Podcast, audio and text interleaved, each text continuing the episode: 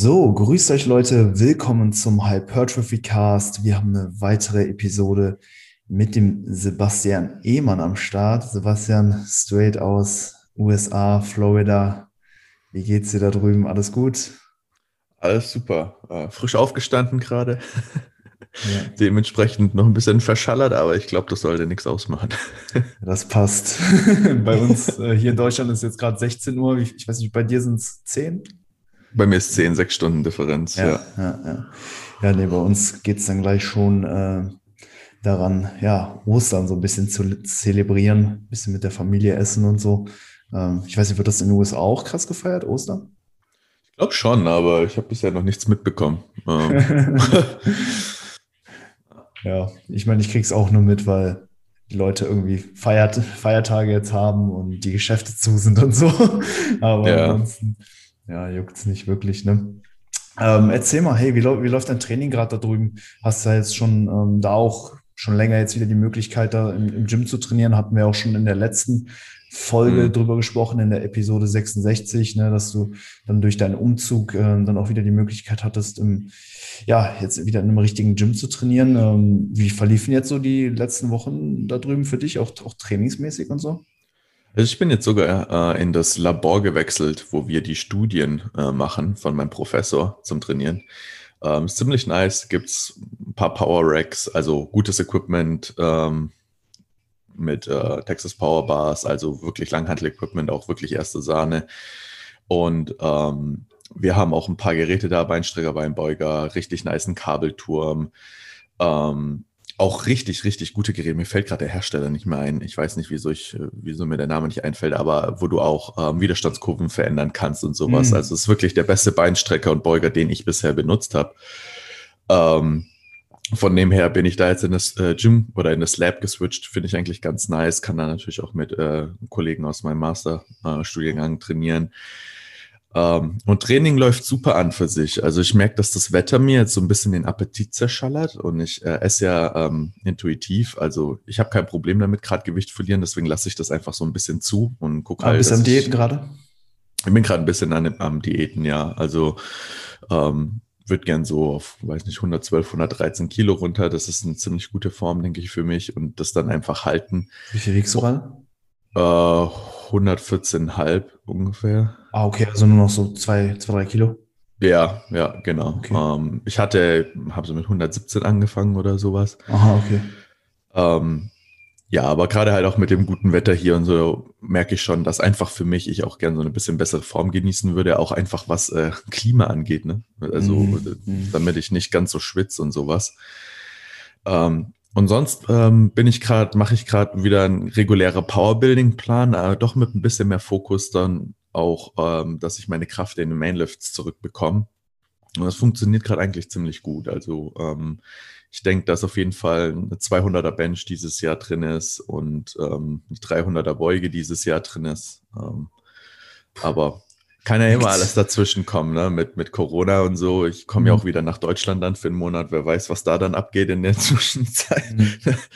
ähm, aber ich werde bald geimpft wahrscheinlich. Also wir kriegen hier Impfungen schon. Also ähm, ich hoffe nur, dass die internationalen Leute nicht irgendwie noch weiter hinten anstehen müssen. Keine Ahnung.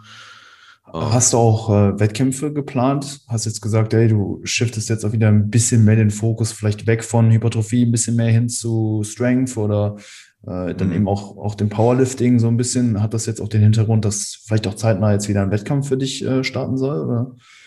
Ich habe gestern mit meinem Professor geredet. Wir machen hier Case Studies. Ähm, eine Case Study ähm, ist zum Beispiel ähm, an, ich weiß gar nicht, ob ich das überhaupt sagen darf. Wahrscheinlich sage ich es lieber nachher kriege ich einen auf den Zack, ey. Ähm, nee, aber wir, wir, machen, wir, wir machen hier Case Studies und ähm, da können wir uns auch als Studenten selber zum Beispiel als Case äh, Study, Study vorschlagen oder einbringen ähm, okay. für eine Case Study. Und ähm, das wäre zum Beispiel echt eine Idee, dass, äh, dass ich mich für einen Powerlifting-Wettkampf äh, vorbereite, ein gewisses Nutrition-Ziel verfolge, entweder, keine Ahnung, ein bisschen zunehmen oder Recomp oder abnehmen oder was halt auch immer.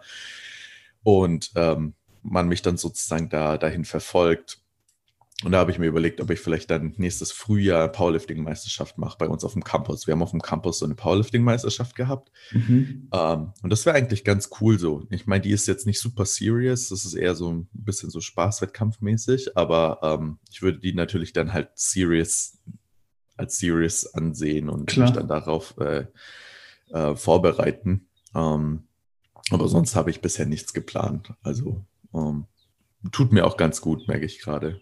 Mhm. Ja, hast ja jetzt auch angesprochen, dass du dich jetzt, ähm, wie hast du es gesagt, intuitiv ernährst. Ähm, magst mhm. du vielleicht mal so ein bisschen definieren, was, was, was du damit meinst? Ich, ich könnte davon aus, oder ich gehe mal davon aus, dass man das auch so ein bisschen unterschiedlich interpretieren kann. So, was bedeutet oh ja. jetzt intuitives Essen? So, ernähre ich mich einfach, wie ich gerade Lust habe, oder gucke ich auf meine äh, Hungergefühle, die ich über den Tag habe? Ich würde mich würde einfach mal interessieren, wie du vielleicht auch so intuitives Essen oder eine intuitive Ernährung überhaupt erstmal definieren würdest und wie du das jetzt gerade auch für dich so ein bisschen anwendest?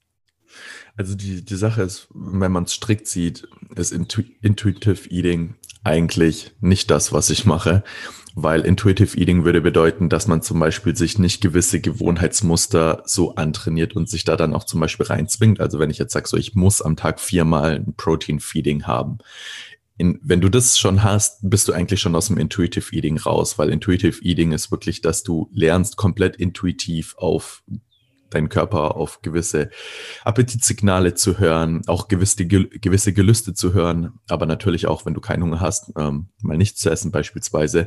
Und das sage ich mal so die Reihenform am Ende von, ähm, ich esse wirklich so, wie mein Körper das, sage ich mal, mir als Signal halt irgendwo halt gibt. Ne? Ähm, sobald man dann, sage ich mal,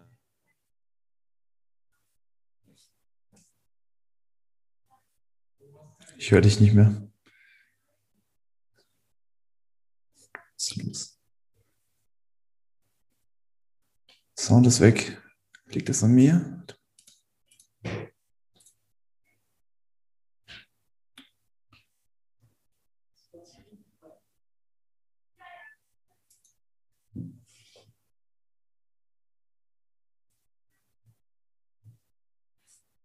So, ähm, Intuitive Eating in der Reihenform ist eigentlich, dass du wirklich dir, ähm, dass du komplett auf deine Körpersignale hörst. Also sage ich mal Appetitgelüste, ähm, auch zum Beispiel was Körpergewichtsregulation angeht, also dass du dir keine Restriktionen auferlegst mhm. und ähm, im Endeffekt sozusagen dann auch jetzt, in, also wenn du zum Beispiel sagst, schon mit dem Mindset reingehst, hey, ich möchte 20 Kilo verlieren und dein Appetitsignal sagt dir zum Beispiel was komplett, komplett anderes, selbst wenn du das jetzt, sag ich mal, nicht trackst oder sonst irgendwas, das ist nicht intuitive eating. Ähm, sobald du anfängst, sag ich mal, gewisse Gewohnheiten reinzubringen oder gewisse Ziele zu integrieren, dass du jetzt zum Beispiel sagst, so, hey, ich möchte so und so viel Körpergewicht verlieren, ich habe ähm, zum Beispiel das ähm, Protein Goal, was ich irgendwie hier hitten möchte oder sonst irgendwas. Äh, oder zum Beispiel gewisse ähm, äh, Gemüsemengen äh, irgendwie konsumieren mhm. möchte. Also ich habe die und die Meals, ich möchte so und so viel Gemüse da jemals äh, oder da, da drin haben.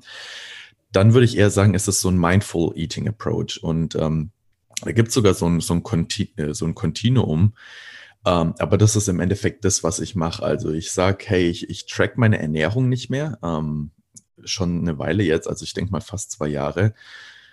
Ja, fast zwei Jahre. Und ähm, ich habe dann halt so, also meine Minimalziele sind dann, dass ich sage, okay, ich möchte auf jeden Fall halt mein Protein hitten. Ja, also ich habe so so eine gewisse Minimalverstellung. Ich habe natürlich auch so gewisse Ziele, was die Verteilung auch angeht von meinem Protein. Also ich möchte nicht mein ganzes Protein am Abend essen, sondern versuche das so ein bisschen gleichmäßiger zu verteilen.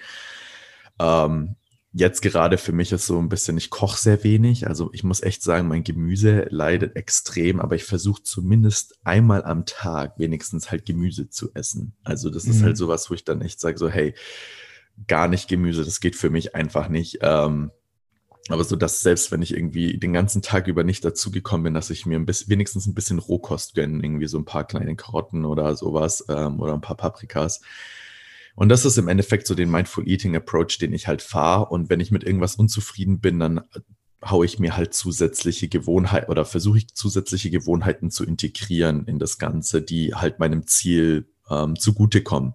Ähm, jetzt mit dem Gewichtsverlust ist es relativ easy. Es ist sogar so, dass irgendwie mein Appetit so niedrig ist und das ist sehr ungewohnt für mich, weil ich eher von der anderen Seite komme, wo ich früher immer so das Gefühl hatte, ich muss nicht aufpassen, dass ich zu, dass zu viel zunehme. Äh, aber für mich ist es jetzt sogar so, dass ähm, irgendwie mein Appetitniveau so niedrig ist hier, ähm, dass mein Gewichtsverlust eigentlich zu groß ist. Oder ich würde mal nicht sagen, der Gewichtsverlust zu groß ist, aber dass ich zu wenig esse, um gut performen zu können. Und mhm. ähm, ich sozusagen jetzt in dem Gewichtsverlust lernen muss, eigentlich sogar ein bisschen über meinen Appetit zu essen. Ähm, was irgendwie eine ziemlich weirde Kombination so für mich ist, weil ich das so auch noch nicht so hatte. Ähm, aber das ist im Endeffekt so, wie, so wie ich es gerade fahre. Und ich würde auch sagen, dass mein Endziel darin besteht, dass ich merke, wenn ich eine konstante Restriktion gefühlt brauche, ähm, intuitiv, um, um weiter abzunehmen oder um mein Körpergewicht halten zu können, dann ist es zu viel für mich. Also ich möchte den, den, ich, für mich ist der niedrigste Punkt derjenige, wo ich das Gefühl habe, dass ich wirklich nicht bewusst mich richtig ähm, in dieser Körpergewichtsrange halten muss, sondern wo das halt intuitiv mir relativ leicht fällt. Ähm, das mag natürlich an viele andere Faktoren gekoppelt sein, wie Hitze und sowas hier, aber ähm, das wäre auf jeden Fall halt ein Ziel für mich, dass das ähm, nicht mit Zwang verbunden ist. Ähm, ich merke, dass gerade das, also diese, diese, diese Restriktionskomponente, diese Zwangkomponente, die ich halt auch oft oder die halt einfach beim Tracken dabei ist, ne, das kann man, da kann man natürlich einen etwas gelasseren Ansatz fahren, aber in gewisser Weise hast du eine gewisse Zwang- und Restriktionskomponente. Ähm, dass das sich mehr auf mein Wohlbefinden im Alltag ausgewirkt hat, auf meine Stresslevel, als ich gedacht habe. Selbst nach fünf mhm. Jahren, wo ich ja eine gewisse Routine hatte im Tracken. Ja, also ich ja. habe fünf Jahre durchgetrackt. Ähm, genau, aber ich bin, ich bin sehr happy mit dem Approach. So, so mache ich das. Ja, ich, ich finde den auch extrem gut. Macht auch ähm, sehr, sehr viel Sinn, vor allen Dingen, wenn man halt schon ja so viele Vorerfahrungen mit dem Tracken gemacht hat. Das ist halt ein bisschen so, ne, du fährst irgendwie jeden Tag die gleiche Strecke mit dem Auto, du kennst die eigentlich schon auswendig, aber du hast dann trotzdem irgendwie immer noch das Navi nebenbei laufen, wenn du halt irgendwie immer noch mhm. am Tracken bist. So, ich meine, wir als ja, Bodybuilder, Leute, die Muskeln aufbauen wollen, so, ne, das Protein ist meistens immer safe, ne, was du auch gesagt hast mit der, äh, mit der Proteinverteilung, das ist auch meistens berücksichtigt. Ja. Ähm, dementsprechend ne, braucht man dann natürlich nicht immer alles nochmal explizit jetzt in die App eintragen, um zu wissen, okay, der Tag, der war irgendwie erfolgreich. Ähm, klar, das hilft natürlich in, in gewissen Phasen und viele haben da, glaube ich, auch sehr viel Spaß dran. Ne? Man hört natürlich auch immer von vielen, ey, so dieses Tracken, so es stresst mich halt irgendwie nicht. Ähm, Im, im mhm. Gegenzug weiß man halt auch gar nicht, wie es wie es wäre, wenn man es halt mal länger äh, eben auch nicht macht. Ne? Man gewöhnt, man gewöhnt sich natürlich auch immer sehr, sehr schnell irgendwie so an die Dinge, die man tut. Vor allem auch dieses Tracken, das, das, das geschieht dann auch oft immer sehr, sehr beiläufig.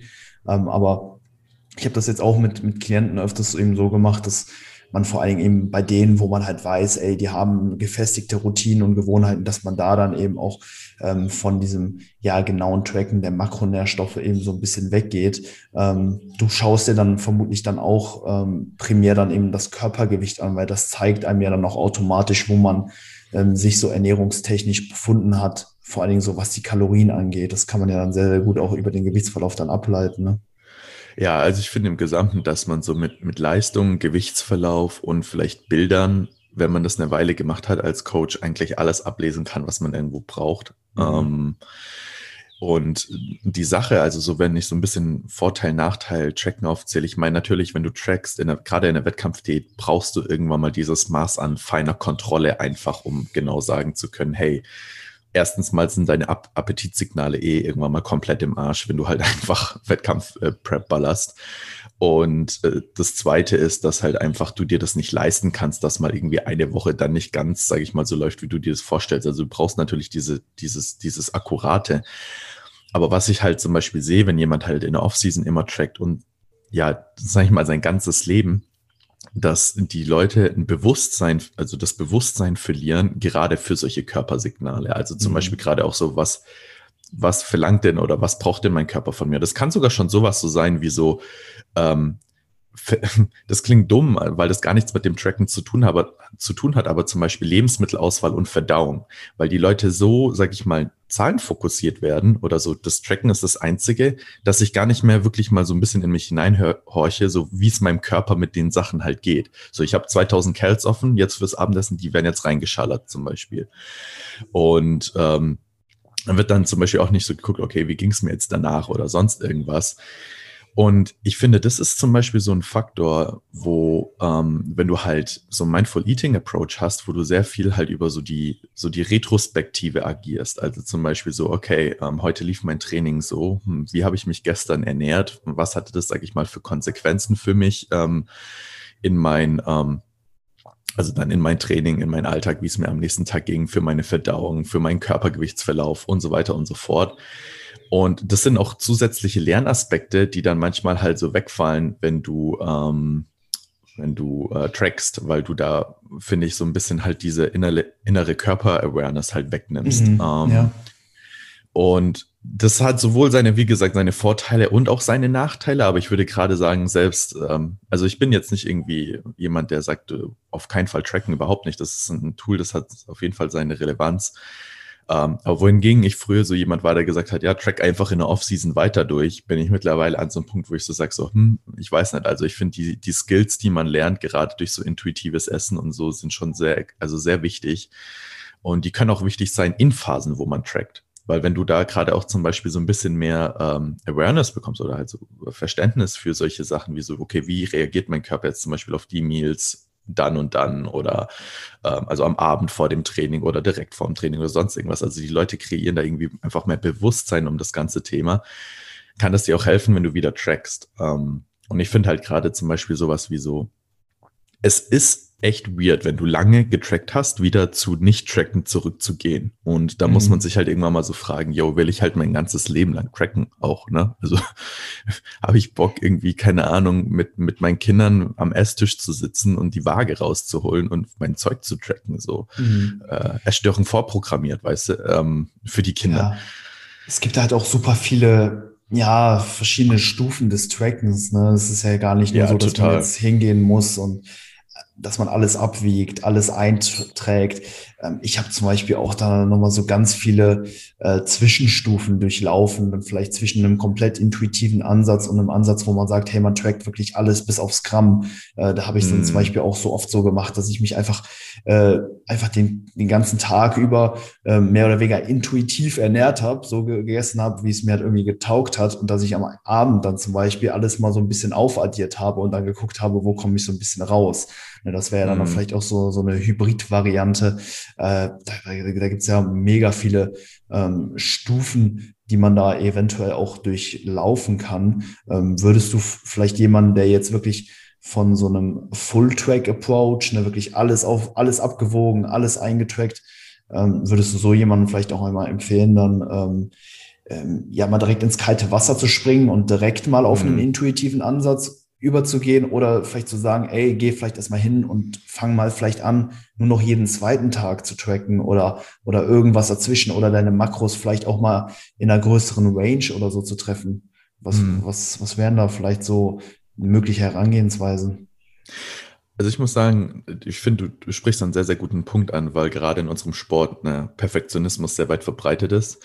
Und Tracken ist zum Beispiel einer der Sachen, wo manchmal, sag ich mal, wo manche Leute agieren, nicht um, sage ich mal, einen besseren Outcome zu kreieren, auch wenn sie das vielleicht denken mögen, sondern mhm. einfach um einen gewissen neurotischen Zwang zu befriedigen. So, hey, ich hitte das jetzt aufs Gramm genau, damit ich, sage ich mal, diesen, weiß nicht, da ist eine Angstkomponente dabei. Ich denke, dass da auch eine gewisse neurotische Zwangkomponente dabei ist. Und das meine ich absolut nicht verurteilend, weil ich, ich war an dem Punkt. Aber das hat ja nichts mit deinem Outcome zu tun. Weißt du, also ob du deine Carbs aufs Gramm genau hittest, so, das ist, genau das lehrt dich halt dieser Mindful Eating Approach, dass du merkst so, ey, das macht halt für dein Outcome oder wo du hin willst, das macht halt absolut gar keinen Unterschied, ja. Mhm. Das heißt, man lernt so eine gewisse Gelassenheit einfach dann auch zu sehen, okay, was ist wirklich relevant, ja. Es ist relevant, wenn ich, keine Ahnung, jetzt weiß ich nicht mal 50 Gramm Carbs mehr hatte oder 100 oder sonst irgendwas für den nächsten Tag, aber ob ich jetzt irgendwie eine, eine Abweichung von zwei Gramm am Tag habe, und mich das übelst stresst, das ist nicht relevant. Und das kann man sich so zu, zum Beispiel mit so einem Mindful Eating Approach so ein bisschen entlernen.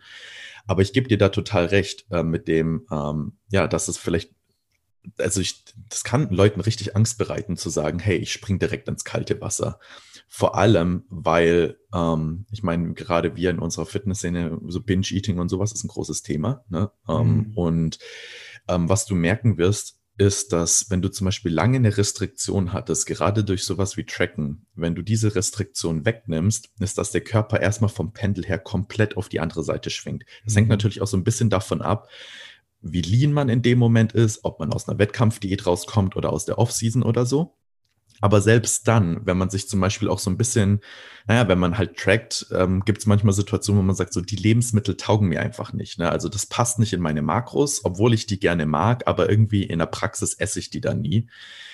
Da wird für, ein, für die ein oder anderen Leute wird es so sein, dass die dann auf einmal extreme Gelüste auf solche Lebensmittel bekommen. Und das kann Angst machen, weil du dir so denkst, so Alter, was geht jetzt ab? So, ich habe keine Kontrolle mehr über meine Ernährung.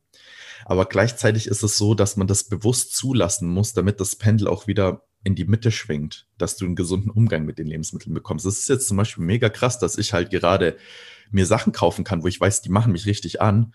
Aber es gibt dann echt Momente, wo ich dann, weiß ich nicht, die, ein Drittel davon esse und dann stelle ich es wieder zurück und denke mir, ja, das war jetzt halt genug. Ja, also zum Beispiel, mhm. ich esse dann ein halbes Ben Jerry's, merkst du, das war gut, mach den Deckel drauf und bring's halt zurück. Oh, Königsdisziplin, ey. und, und das ist halt wirklich was, weißt du, so, das habe ich, das habe ich mir nicht bewusst antrainiert. Das war halt ja. so, ich bin damals da reingegangen und wenn ich halt Bock auf ein Ganzes hatte, habe ich halt das ganze Ding gegessen. Aber dadurch, dass ich mir diese Restriktion weggenommen habe, ist im Laufe der Zeit, bin ich an diesen Punkt halt hingekommen. Nun, wenn du halt, wie du selber sagst, so von diesem, von dieser extrem krassen Tracking-Seite halt kommst, ähm, ist dieses Auflösen der Restriktion schon ziemlich krass. Und ich glaube, da muss man so individuell wirklich mit der Person reden, wie die auch darüber halt denkt, also mhm. ähm, was die halt machen möchte und ob die auch bereit ist, zum Beispiel dann vielleicht in eine Situation zu kommen, wo der Körper dann so wirklich mal ein paar Wochen lang sagt, so, Digga, ich will mir jetzt diesen Freiraum gönnen. Weißt du, so ich, ich brauche jetzt, sag ich mal, die ganzen Lebensmittel, die ich eine Weile lang nicht gegessen habe und äh, die Person das auch zulassen kann. Wenn du jemanden hast, der das nicht zulassen kann und für den es dann in, weiß ich nicht, vielleicht sogar ich, ich sag mal zum Beispiel, wenn jemand früher eine Bulimie-Essstörung hatte, ja, also dass dann jemand wirklich das Ganze versucht hat, rückgängig zu machen, da wäre das halt so, boah, ich weiß nicht, ob so ein radikaler Approach dann da so gut wäre, ne? Oder ob man dann halt lieber so sagt, so, hey, man versucht so ganz langsam diese Restriktion aufzulösen, wie du das gesagt mhm. hast, dass man halt so sagt, so, hey, ich weiß nicht, vielleicht Calorie Targets und halt nur noch Pro Protein tracken. Ja, und mhm. ähm, nebenher, währenddessen man das auflöst, halt Gewohnheiten integriert, dass man halt sozusagen sagt, okay, was ist deine größte Angst? Vielleicht ist die größte Angst, ganz schnell zuzunehmen oder sonst irgendwas. Dass man sagt, okay, wir integrieren nebenher ein paar Gewohnheiten, die vielleicht dir helfen könnten, so ein bisschen die Angst zu nehmen. Wo du dann halt merkst, okay, wenn wir dann anfangen, weiß ich nicht, ein Meal mal ungetrackt zu lassen oder so, du nicht direkt Angst hast, ähm, ja, ich, ich weiß nicht, muss das jetzt rückgängig machen beispielsweise, auch wenn es jetzt nicht deine Aufgabe ist, da irgendwie medizinischer Ernährungsberater zu sein. Ne? Also wenn jemand immer natürlich, noch Bulimie hat, dann muss er sich mit einem Arzt auseinandersetzen. Ähm, aber ich, ich bin da völlig auf deiner Seite. Also ich finde zum Beispiel sowas wie ähm, unregelmäßiger mal tracken, also mal Tage mhm. auszulassen oder gewisse Mahlzeiten nicht zu tracken oder das Tracken dann mit einer größeren Range, ähm, nur noch zum Beispiel Protein zu tracken und Calorie Targets oder nur Protein zu tracken und den Rest komplett offen zu lassen. Mhm. Ähm, das sind alles Optionen oder Tools, die ich in so einem Fall anwenden würde. Und ich glaube, das hängt auch sehr, sehr viel mit, ähm, mit Feedback von dem Athleten dann zusammen ab. Also was, mhm. was der sich dann halt vorstellen kann. Also ich merke zum Beispiel, dass ähm, Leute, die allgemein so Schwierigkeiten haben, zum Beispiel auch mit, mit einer Waage. Also wenn du dann so sagst, so, hey, jedes Mal, wenn ich mich auf die Waage stelle, das ist, das stresst mich richtig. Solche Tage dann zum Beispiel kombinieren mit auch so Tagen, wo du dann halt nicht, äh, nicht trackst, finde ich allgemein gut. Also, dass man halt dieses ganze Quantifizieren mal einfach weglässt von mhm. Körpergewicht und auch irgendwie halt Ernährung und sowas und dann sagt, okay, wir machen das nur noch drei Tage die Woche zum Beispiel. Ähm, Genau, aber ich denke, dass es ein sehr, sehr individuelles Ding ist. Ähm, es gibt bestimmt auch Leute, da musst du dieses ganze Quantifizieren so, so, so auflösen, so aufdröseln. Also so kleine Range, größere Range, noch größere mhm. Range, ähm, nicht mehr Makros tracken, nur noch Protein und Kalorien, so. Ähm, genau. Und so, so ja. ein bisschen das, da rauskommen. Ja, denke ich auch, dass so ein schrittweiser Approach äh, immer sehr, sehr gut funktioniert. Also kann ich auch aus Erfahrung mhm. wirklich so sagen, dass man halt ja, eben guckt, wo, wo steht der Kunde gerade und wo hat er vielleicht auch seine Probleme und dass man halt von da aus dann hingeht und halt äh, dann eben die nötigen Schritte dann einleitet, dass es dann eben dahin geht, dass man größere Ranges hat, dass man dann gewisse Makronährstoffe nicht mehr genau trackt, dass man dann vielleicht sogar dahin kommt, dass man ähm, die gesamte Ernährung nicht mehr in irgendeiner App festhält, sondern sich dann halt einfach nur noch auf seine Gewohnheiten ähm, mhm. ja, beruft und ähm, ich sag mal den Fortschritt ähm, irgendwo über andere Parameter dann vielleicht auch festhält, das, was du gesagt hast, ne, dass man sich dann vielleicht mehr einfach Bilder anschaut, ähm, dass man unter anderem vielleicht auch das Körpergewicht betrachtet. Das mache ich eigentlich ganz gern. Ich muss sagen, so äh, das mhm. Klientel, mit dem ich so arbeite, das, das kommt sehr, sehr gut eben auch mit regelmäßigen Einwagen zurecht. Und wenn ich halt die Einwagen habe, dann weiß ich auch im Umkehrschluss, wo die, wo die Kalorien lagen. Denn wenn ich natürlich sehe, ja. ey, das, äh, das Körpergewicht, das geht jetzt, äh, ist jetzt im im Wochenschnitt über ähm, ja, drei, vier Wochen konstant angestiegen, dann können wir ziemlich sicher sagen, ey, in dem, ähm, in dem Zeitraum waren wir in einem Kalorienüberschuss und vice versa. Ne? Also darüber kann man natürlich auch sehr, sehr viel ableiten. Ähm, ja, generell finde ich das ganze Datentracking eigentlich so ein sehr, sehr interessantes Thema. Ne? Ist ja jetzt auch gerade mhm. so im, im Coaching-Bereich oder generell, wenn man auch ein ambitionierter Hypertrophie-Athlet ist, ein absolut wichtiges Thema. Also auf der einen Seite müssen wir natürlich irgendwelche Daten erheben. Ohne, ohne, ohne Daten sind wir natürlich schon so ein bisschen blind. Ne? Wir wissen nicht genau, okay, wo geht's gerade hin? Auf der anderen Seite ne, kommt dann vielleicht auch schnell der Gedanke auf, ey, ich track jetzt so viele Daten, wie es geht und ähm, versuche eben alles so zu quantifizieren, wie du das eben auch schon gesagt hast. Und ja, ähm, ja da würde mich einfach interessieren, was, was für dich ähm, halt generell sonst noch so, äh, vielleicht jetzt auch so im, im Bereich ähm, Ernährung, ähm, vielleicht so ein bisschen lo losgelöst vom Training, ähm, was, was da noch so Daten sind, die du gerne bei der Zusammenarbeit mit Kunden erhebst, was du dir noch so anschaust, ähm, wodurch du dann einen guten Einblick äh, in die Situation des äh, Klienten dann bekommst. Mhm. Also ich muss, ich muss sagen, das mit den Daten ist ein super interessantes Thema, weil ich finde, gerade wenn man so ein bisschen so ein Daten-Nerd ist, tendiert man sehr, sehr gern dazu, da direkt zu sagen, so Digga, gib mir mehr Daten, weißt du, ich kann, ich kann mehr Sachen modellieren, ich kann mehr ausprobieren, weiß ich nicht. Irgendwie ist es so, so die Daten sind einfach schon geil, weil es Daten irgendwie sind. Also so mhm. war es bei mir eine ganz lange Zeit mal. Und je nachdem, wie sehr sich der Athlet dazu verpflichtet fühlt, ist es halt auch so ein bisschen problematisch, weil sowas halt ganz schnell dann auch wirklich in dem Stressfaktor ja ausarten kann. Ne? Ähm, gerade wenn jemand vielleicht sogar sehr busy, busy ist mit dem Job oder sonst irgendwas. Ähm, eine Sache zum Beispiel noch gerade auch zum Thema Tracking und Daten, also welche Makros benutze ich, ähm, da merke ich, dass zum Beispiel so ein Mindful Eating Approach auch mega nice sein kann, weil manche Leute merken, dass sie zum Beispiel, zum Beispiel Frauen äh, bezogen auf den Zyklus vielleicht die Lebensmittelauswahl sich ändert von Woche, also von den, von Woche zu Woche.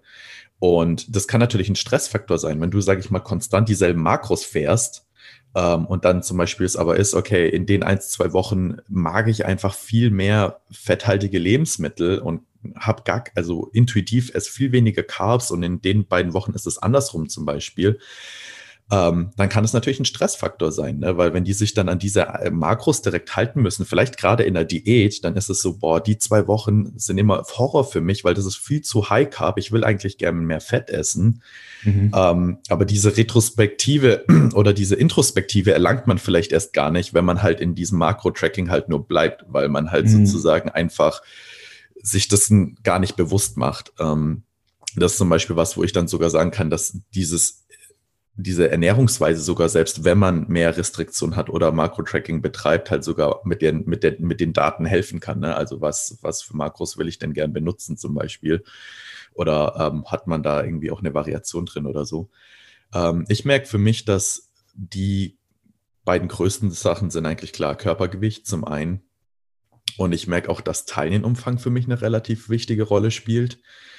Ähm, weil irgendwie ist es schon so, dass ähm, Körpergewicht ist manchmal so ein bisschen weird. Ich weiß nicht, also wenn man so eine Weile irgendwie dabei ist, dann merkt man schon so, es gibt manche Athleten, da ist es irgendwie, hat man das Gefühl, dass das genauso ist, wie man sich das vorstellt. Ja? Man hat mhm. das Defizit und natürlich ist es nicht immer eins zu eins, wie jetzt das Defizit das irgendwie sagt, aber es ist irgendwie schon so, okay, ich bin in dem Defizit, Körpergewicht sinkt oder ich gucke mir die Wochenschnitte an und das passt alles perfekt.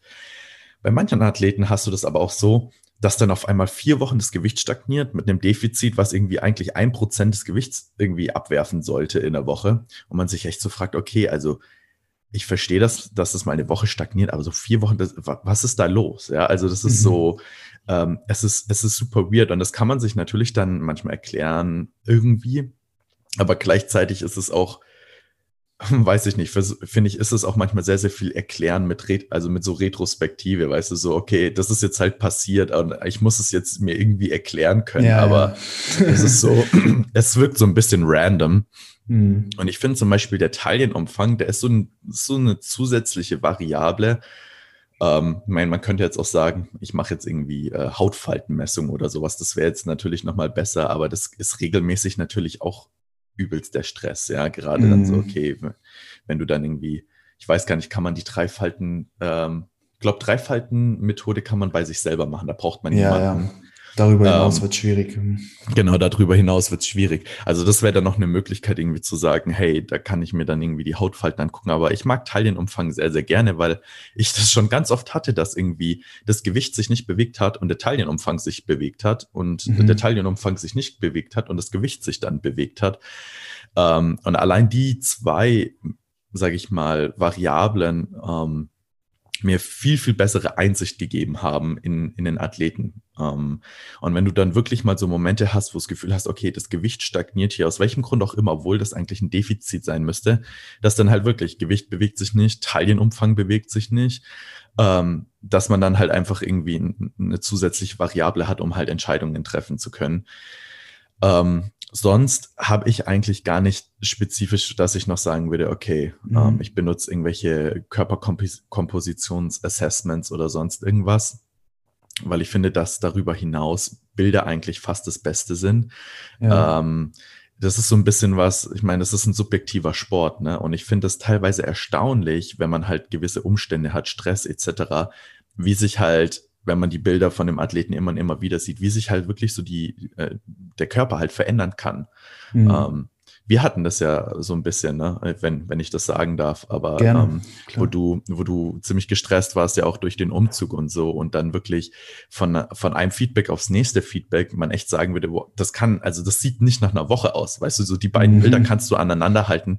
Du siehst muskulös aus, als ob du wieder Muskeln äh, faktisch aufgebaut hast, also praller, voller, du siehst leaner aus, so du siehst insgesamt in einer viel besseren Position aus, wie halt eine Woche davor. Und das ist sowas, das ich weiß nicht, ob du das mit einer richtig guten Quantifizierungsmethode irgendwie erkennen kannst. Vielleicht, weiß ich nicht, mit einem DEXA-Scanner und irgendwas unter Wasser wiegen, was weiß ich, ballerst alles zusammen und am Ende kannst du sagen, okay, irgendwie hat der viel Wasser im Körper, aber irgendwie ist äh, Lean Body Mass runter oder weiß ich nicht. Also gibt bestimmt Methoden, aber ich finde so, es ist so ein bisschen unnütz, wenn dir das ein Bild eigentlich am Ende auch so ein bisschen sagen oder zeigen kann.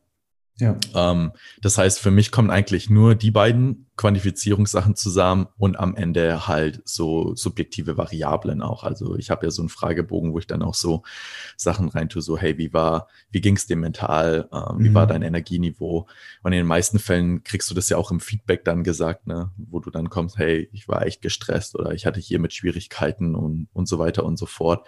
Und ich finde, das gibt mir also zum Beispiel schon ein richtig komplettes Bild.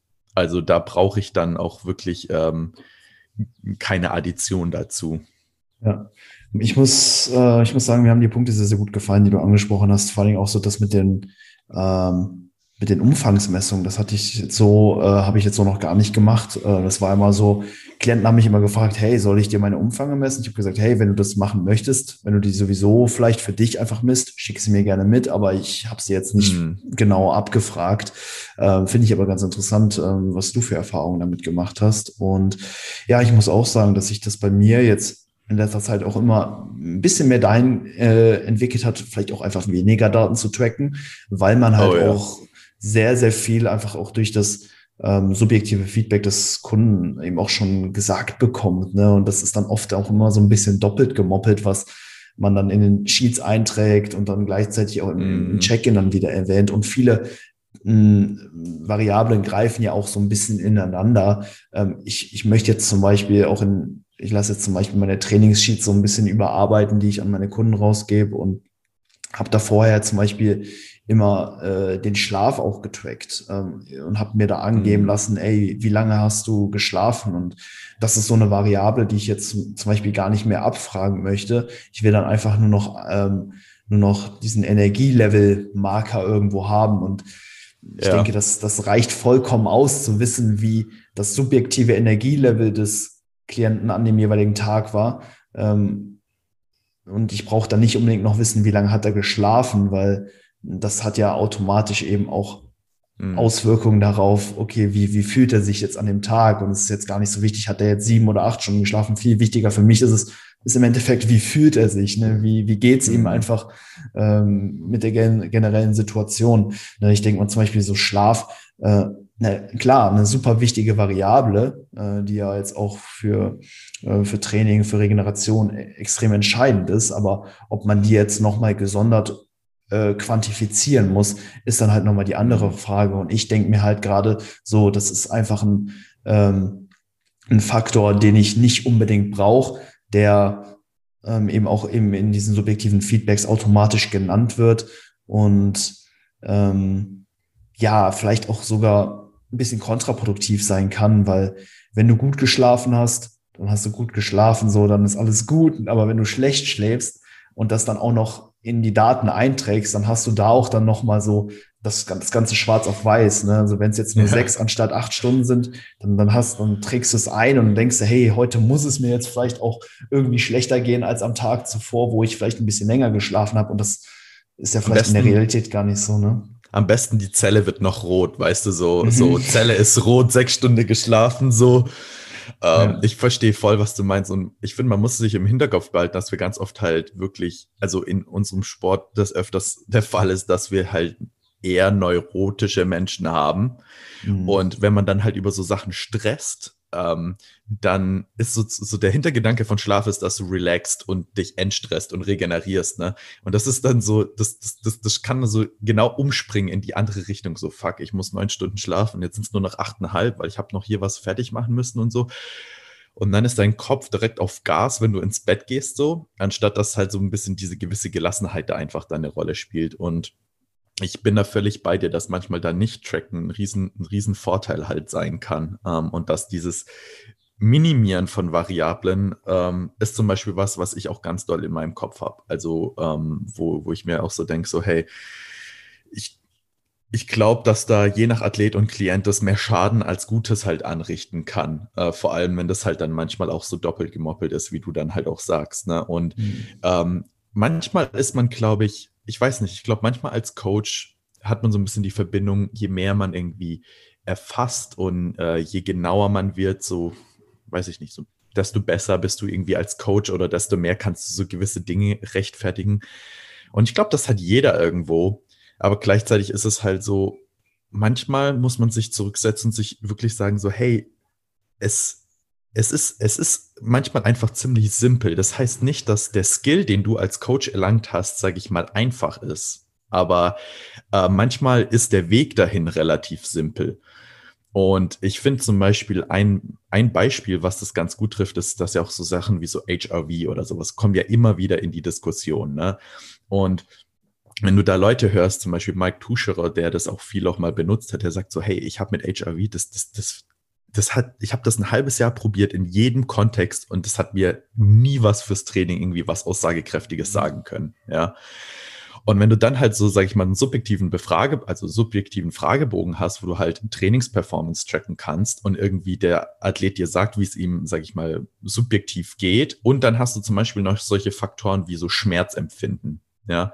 So diese drei Variablen, so da brauche ich schon einen richtig, richtig guten Grund von einer externen Variable, dass ich zum Beispiel sage, okay, ich mache den Block noch eine Woche länger oder ich gebe dir mehr Trainingsstress oder ich nehme dir sogar Trainingsstress weg, obwohl alle drei Variablen sagen, es sieht gut aus, aber diese mhm. eine Regenerationsvariable sagt, du bist nicht genug regeneriert. Ne? Ähm, und ich finde, das ist mit einigen Sachen so, wo man irgendwann mal so merkt, so, okay, also ich verstehe die Logik dahinter und ich verstehe die Theorie und was sie uns sagen kann. Aber so, ist da wirklich ein Added Value oder ist es eigentlich nur halt das Gleiche halt nochmal irgendwie umgedreht oder in den meisten Fällen sogar versucht, zum Beispiel HRV versucht gewisse Dinge zu sagen, aber man merkt so, hey, in dem Krafttrainingskontext ist es nicht mal richtig reliabel oder so. Also mhm. du kannst es eigentlich gar nicht äh, sinnvoll einsetzen so. Ähm, und das ist so ein bisschen, weiß nicht, also ich bin da auch so jetzt so am überlegen, wie ich das Ganze so ein bisschen minimalisiere. Und ähm, wenn ein Kunde zum Beispiel so Zweifel hat und so sagt so, hey, weiß ich nicht, ähm, trackst du da überhaupt genug oder sonst irgendwas, äh, bin ich auch bereit, so meinen ganzen Gedankenprozess in gewisse Entscheidungen halt preiszugeben und zu sagen, hey, das sind die ganzen Sachen, die ich im Hinterkopf habe, wenn ich diese Entscheidung halt treffe. Ähm, nur, nur weil ich dann zum Beispiel nicht HRV von dir nehme, heißt es das nicht, dass ich nicht über deine Regeneration mir irgendwie Gedanken mache oder sowas. Hm. Ja, ich finde, ja, es, es kommt auch immer mehr so diese diese Intuition auch irgendwo ins Spiel, die man so ein bisschen auch beim, beim Coaching von äh, Athleten eben auch entwickelt, dass du auch einfach so ein bisschen ähm, da auch ein bisschen nach Intuition handelst, weil ich meine, du hast, du, du lernst natürlich auch den Klienten im Laufe der Zeit sehr, sehr gut kennen. Äh, du ne, weißt, wie seine Lebensumstände sind, wie er auch psychisch so ein bisschen tickt und oftmals kann man dann auch, sag ich mal, ganz gut zwischen den Zeilen lesen, äh, wenn der Kunde dann zum Beispiel auch einfach ein ein Feedback gibt, ne? dass er sich auch einfach ein bisschen was von der Seele redet, ähm, dass man sich dann vielleicht, mhm. also ich merke das bei mir, dass ich mich dann auch viel mehr eben auch oft auf das Gesagte fokussiere ähm, und auch darauf, wie er die Dinge halt so darstellt, wie es sich letztendlich für ihn ähm, anfühlt, wie da wirklich sein subjektives Empfinden ist und Klar, manchmal ne, muss man dann auch sagen, hey, deine objektiven Daten, die deuten eher darauf hin, dass du eventuell noch gut regenerierst, vielleicht noch eine weitere Trainingswoche machen kannst. Mhm. Aber wenn bei ihm halt super viele negative Emotionen jetzt zum Beispiel mitschwingen, wenn es ums Training geht und er halt doch irgendwie sagt, okay, einerseits meine Trainingsdaten gehen nach oben, aber ich fühle mich ne, die ganze Zeit gestresst und überfordert oder so, dann ähm, ja, bekommt man da halt auch nochmal viele Dinge gesagt, die man halt auch vielleicht gar nicht immer so ähm, einfach und gut quantifizieren kann. Also ähm, ja, bin ich da voll bei dir. Ja, Herzratenvariabilität ist auch nochmal ja, so eine ganz, ganz interessanter Marker. Äh, soll ja so ein bisschen ja den Stress des zentralen Nervensystems ja. äh, messen. Könnten wir auch nochmal ähm, ja, genauer darüber reden. Ähm, Sebastian, hast du vielleicht noch ja, so ein paar abschließende Punkte zum, zum Thema Datentracking? Irgendwas, was du äh, ja noch loswerden willst dazu? Ich, ich fand es gerade sehr interessant, was du noch gesagt hast, weil ich finde, es ist ja eigentlich mhm. so ein bisschen die Diskussion zwischen ähm, so Art and Science of Coaching, ne? So, weil ähm, ich finde dieses so Lost in Data, dass man halt so sagt, okay, ich nehme meine ganzen Entscheidungen und beruhe, also beziehe sie halt irgendwie auf meine Daten, ähm, ist dann so, okay, so die Daten sind so vielleicht so der Science-Aspekt und dann halt mhm. halt nochmal zu sagen, so, hey, das Gewicht droppt nicht, wir müssen halt jetzt das Defizit erhöhen. Wir haben keine andere Wahl, so jetzt vielleicht in dem Kontext, so dass da halt irgendwo so der Science-Aspekt einfach so im Vordergrund steht und halt dieser Art des Coachings, also dieser Skill-Aspekt, so, hey, Emotionen, Live äh, oder Leben mit einbeziehen, weißt du, so dass das alles halt einfach natürlich auch eine große Rolle spielt und als wir diese Diskussion hatten gerade mit äh, Mindful Eating und Tracking, ich finde, das ist halt sowas, wo es gibt bestimmt Leute oder Coaches, die damit weniger Probleme haben, aber ich finde manchmal muss man sozusagen bewusst sich so ein bisschen aus dieser, aus dieser Datenebene zurückziehen, um diese Art oder diese Kunst richtig zu lernen, weil man halt mhm. irgendwie so sein Bewusstsein ein bisschen verschiebt. Irgendwie habe ich so das Gefühl, es ist sehr schwer, alle Sachen komplett bewusst zu behandeln. Und also so sich darauf zu konzentrieren. Und wenn du halt merkst, so ich reduziere manchmal vielleicht meine Datenvariablen, dann hörst du vielleicht auch deinem Athleten ganz anders zu. Ne? Und ja. das sind dann halt solche Punkte, wo ich mir denke, so das, das, das hat halt einen, einen, riesigen Mehrwert dann auch, selbst wenn man dann wieder mehr Daten analysiert oder sagt, man geht in die Contest Prep oder sonst irgendwas. Ähm, weil das dann einfach dann so ein bisschen, bisschen besser ineinander fließen kann. Also wenn du dann halt nur jemand hast, der dann irgendwie ganz krass Zahlen fokussiert ist, dann weiß derjenige vielleicht auch gar nicht, welche Fragen er seinem Athleten stellen soll. Ne? Mhm. Was sind denn die richtigen Fragen dem Athleten zu stellen, wenn es ihm nicht ja. gut? Ähm, genau, also das wäre, ich finde, ähm, das eigentlich war eine, war eine, war eine mega, mega Diskussion, gerade mit so Kunst und, und Wissenschaft des Coachings, ne? Also so mhm. ähm, auch für Ernährung oder für Training, das spielt da in beiden Bereichen eine Riesenrolle. Und ich finde, da muss man so ein bisschen Balancierungsakt halt treffen, damit man, glaube ich, den größten Mehrwert irgendwie für den Kunden auch am Ende erzielt. Ähm, und damit es auch Freude bereitet. Ne? Weil wenn zum Beispiel das eine oder das andere, denke ich, zu sehr irgendwie im Vordergrund steht, dann gibt es entweder nicht, vielleicht nicht genug Progress oder man überhört den Athleten, der dir halt die ganze Zeit sagt so, hey, schau mal, mir geht so und so und man selber ist, man nimmt das vielleicht gar nicht richtig wahr als Coach. Mhm. Hey, sehr, sehr schönes Schlusswort an der Stelle. Hat mir richtig gut gefallen. Ja, cool. Ähm, war auch komplett alles gefreestylt. Wir wollten eigentlich über ein ganz anderes Thema sprechen, aber ich mag Freestyle. ja, ich mag's auch. Also äh, ich habe mir auch im Vorhinein äh, eigentlich nur so ein bisschen äh, ein grobes Thema überlegt.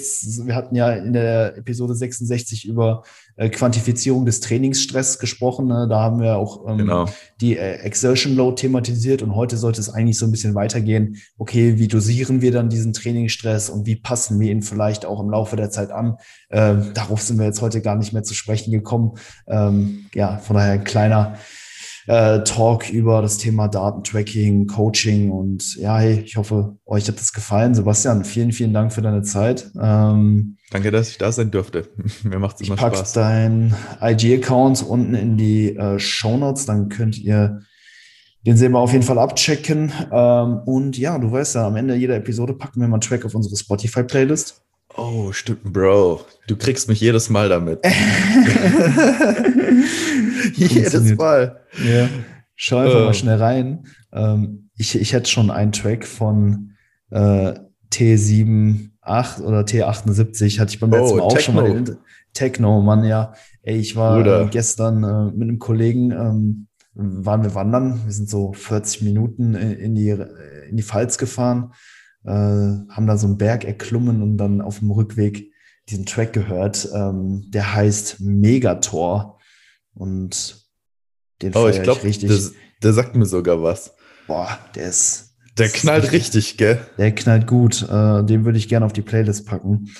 Ähm, ja, was hast du, Sebastian? Ich glaube, ich würde. Es ist mal dieses, dieses Mal nicht so hardcore. Ähm, ich glaube, ich würde mit Low Life von Future gehen. Entspannt, alles klar. Entspannt, Sehr geil. Bitte.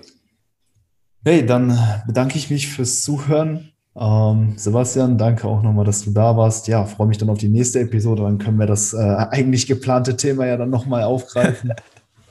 ähm, Machen wir. Sehr geil. Dann ähm, hab frohe Ostern. Ja. Und du auch, mein Lieber. Wir hören uns. wir uns. Macht's gut. Ciao, ciao. Ciao.